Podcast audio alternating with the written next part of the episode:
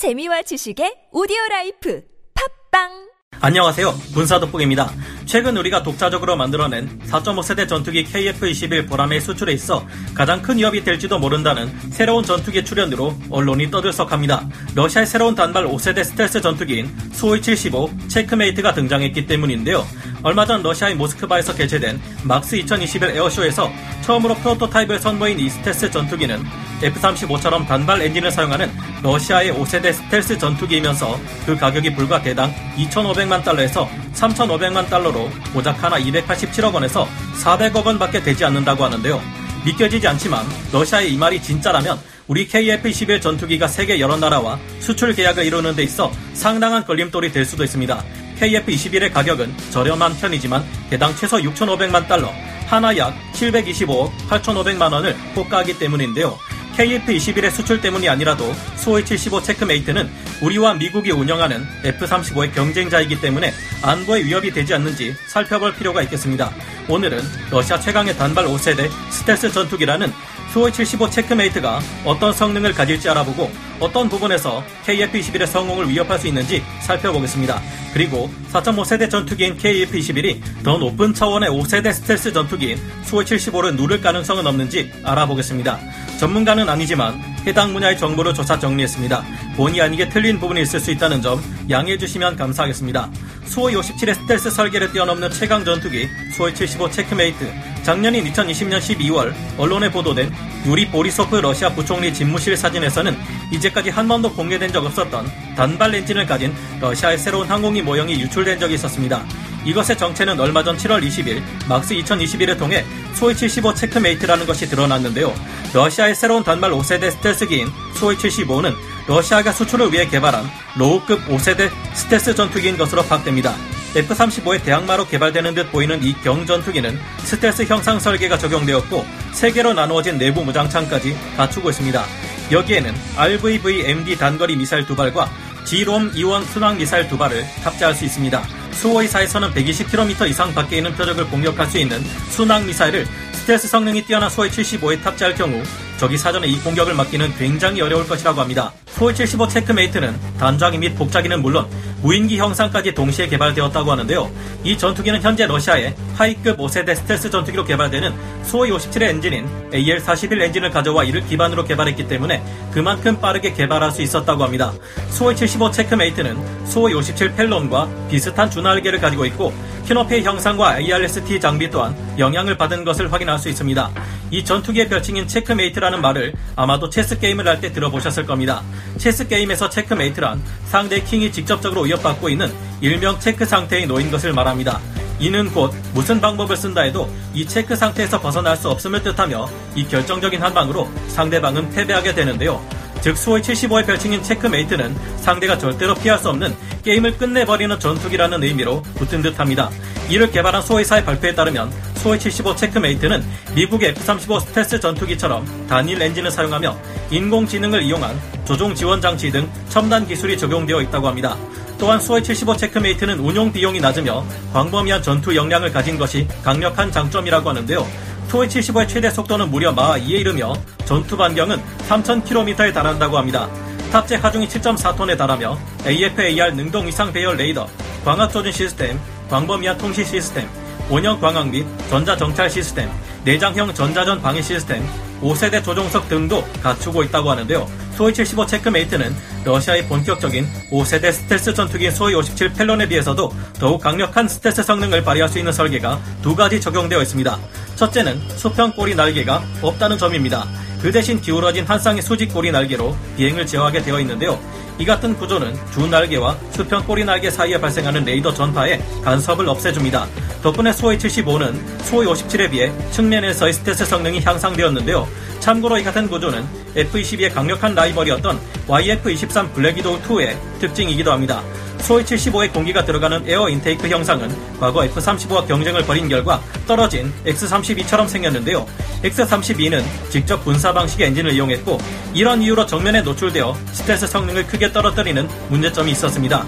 하지만 X-32는 보잉이 개발한 레이더 blocker를 엔진의 팬 바로 앞에 설치해 스텔스 성능을 F-35급으로 높일 수 있었다고 하는데요.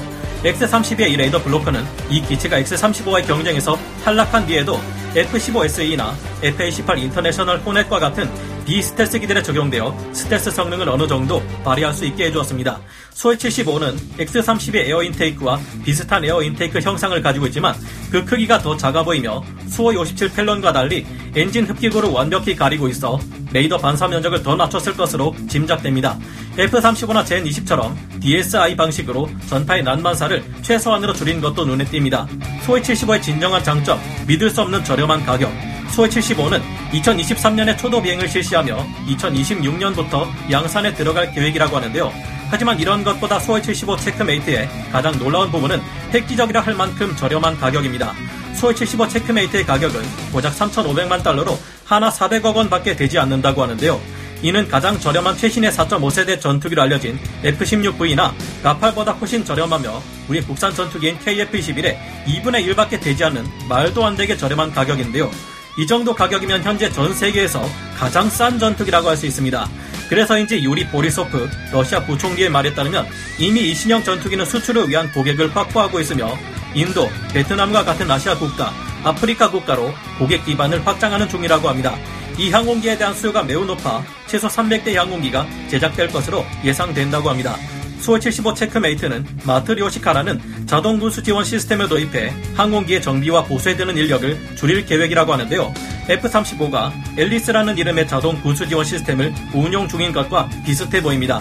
소위 75를 위한 마트리오시카 체계가 잘 정착된다면 유지 정비 인프라가 부족한 제3세계 국가 공군들에게 큰 장점이 될 수 있을 것이라고 하는데요. 미국과 가깝지 않아 F-35를 살 수 없는 국가들이나 5세대 전투기를 원하지만 예산이 부족해 고민하고 있던 국가들에게 소위 75는 매력적인 제안으로 보일 수밖에 없겠습니다. KF-21은 소위 75에게 밀리고 마는 것일까? 그렇다면 성능이 더 뛰어나고 가격도 더 저렴한 5세대 전투기 소위 75가 우리가 만든 4.5세대 전투기 KF-21의 수출기를 막아버리는 것은 아닐까요? 하지만 소위 75가 정말로 이런 저렴한 가격에 제 성능을 낼 수 있을지는 의문입니다. 사실 러시아의 무기들 가격이 저렴하게 발표된 것은 어제 오늘의 이야기가 아닙니다. 구소련이나 지금의 러시아 무기들은 개발 과정이 서방의 무기들에 비해 실험 및 검증 과정이 부족한 것들이 많은데요. 문제점을 찾아내고 수정 및 보완하는 과정도 매뉴얼을 표준화하는 과정도 훈련 체계를 확립시키는 과정도 모두 상대적으로 빈약한 문제점들을 가지고 있습니다. 무기의 가격이 저렴한 데는 인건비가 굉장히 싸게 먹힌다는 점이 영향을 미치기도 하고요. 그래서인지 러시아는 무기 개발과 관련해 약속을 제대로 지킨 적이 별로 없습니다. 러시아의 전투기 제작사들은 이를 개발할 때 일단 공개는 빨리 하고 비행 실험 또한 서둘러 진행해 왔지만 막상 실전 배치는 지연된 적이 어제 오늘 일이 아닙니다. 소위 57의 경우도 첫 비행이 이뤄진 후 10년이 넘는 시간이 지난 2020년 12월이 되어서야 실전 배치가 이루어졌고요. T-14 아르마타 전차 또한 발표할 때는 30억 달러 수준이라고 큰 소리 쳤지만 실제는 그 두 배 가격인 50억 달러에서 60억 달러 수준이 되어가고 있습니다. 해외에서 수입할 때는 그 가격이 약 90억 달러 정도까지 오를지도 모릅니다. 한때 우리 대한민국의 차세대 전투기 사업인 LTX 사업의 후보로 러시아의 소위 35 전투기가 미국의 F-16보다 더 저렴한 가격을 내세우기도 했는데요. 하지만 필요한 각종 설비와 옵션 등 이것저것 장비가 추가되고 막상 인도네시아가 소위 35를 도입하려 하자 한 대당 1억 달러가 넘는 비싼 가격을 부르기도 했습니다. 이처럼 수십 년간 이어져온 러시아의 고질적인 문제가 단숨에 고쳐지기는 어려울 것이기에 소위 75 또한 실제 가격은 7천만 달러를 넘어선다고 봐야 할 듯합니다.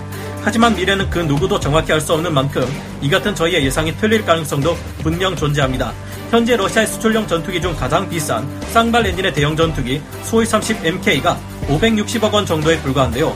소위 75는 단발 엔진을 사용하기에 비용을 줄일 수 있고 이미 소위 57에서 개발된 장비들을 많이 가져와 처음부터 대놓고 수출 전용으로 개발하고 있다는 점을 볼 때 가격이 오른다고 해도 소위 75의 가격이 소위 30MK의 가격인 560억 원을 넘지는 않을 가능성도 있을 수 있다고 생각됩니다. 이에 대한 여러분의 생각은 어떠신가요? 하지만 성능에서 미심적인 부분도 있습니다. 소위 75의 V자 모양 수직꼬리 날개는 스텔스 성능은 높여주지만 대신 조종을 어렵게 만든다는 단점이 있습니다. 그래서 이와 같은 형태의 수직꼬리 날개를 가졌던 X-32는 추후에 수평꼬리 날개를 추가하기도 했었죠. 소위 75는 무장 능력이 대형 스텔스기인 투오이 57의 절반 수준인데 이 부분이 훗날 발목을 잡지 않을까 생각되기도 합니다. 현재 미 공군은 F-22A를 공대공 스텔스 전투기로 운용하고 공대지 무장을 높이느라 뚱뚱해져 나뚱이라고도 불리는 F-35를 공대지 스텔스 전투기로 조합해 스트라이크 패키지로 운용하고 있습니다. 이에 비해 크기도 작고 무장력도 떨어지는 소위 75의 문제점은 언젠가 수면 위로 떠오르지 않을까 생각되기도 합니다. 우리 한국의 KF-21이 성능 검증 과정에 있어서 완벽하지 못한 러시아의 무기들과 달리 완벽한 전투기가 되려면 지금부터가 중요하다고 생각됩니다.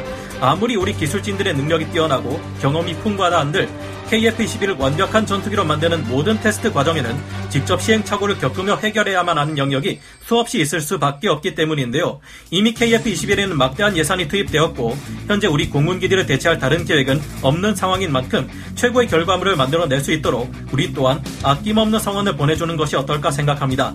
그렇게 하고도 제대로 된 결과물이 나오지 못한다면 아쉬운 일이겠지만 국민들의 우려를 불식시키기 위해 연구개발진들이 혼신의 힘을 다하고 있는 지금 상황에 계속해서 이들의 발목 을 잡는 것은 좋지 않은 일이 될 것 같다는 생각을 해봅니다. 러시아의 새로운 전투기 수호 75는 정밀하게 가공된 매끈한 표면 처리가 적용되지 않았고 소위 57, 미그 35 전투기처럼 투박한 표면 처리를 하고 있는 만큼 막상 만들어 놓고 봤을 때 완벽한 5세대 스텔스기가 아니라 4.5세대 세미 스텔스기가 되어버릴 수도 있을 겁니다. 우리가 이럴 때 흔들리지 말고 지금까지 잘 해온 것처럼 착착 개발을 진행해 KF-21의 계획된 능력들을 모두 구현하고 약속을 지킬 수 있을 때 신뢰를 지켜나갈 때 세계는 우리의 KF-21 보람에 손을 들어주게 되지 않을까 생각해 봅니다. 여러분은 어떻게 생각하시나요? 오늘 군사 돋보기 여기서 마치고요. 다음 시간에 다시 돌아오겠습니다. 감사합니다. 영상을 재밌게 보셨다면 구독, 좋아요, 알림 설정 부탁드리겠습니다.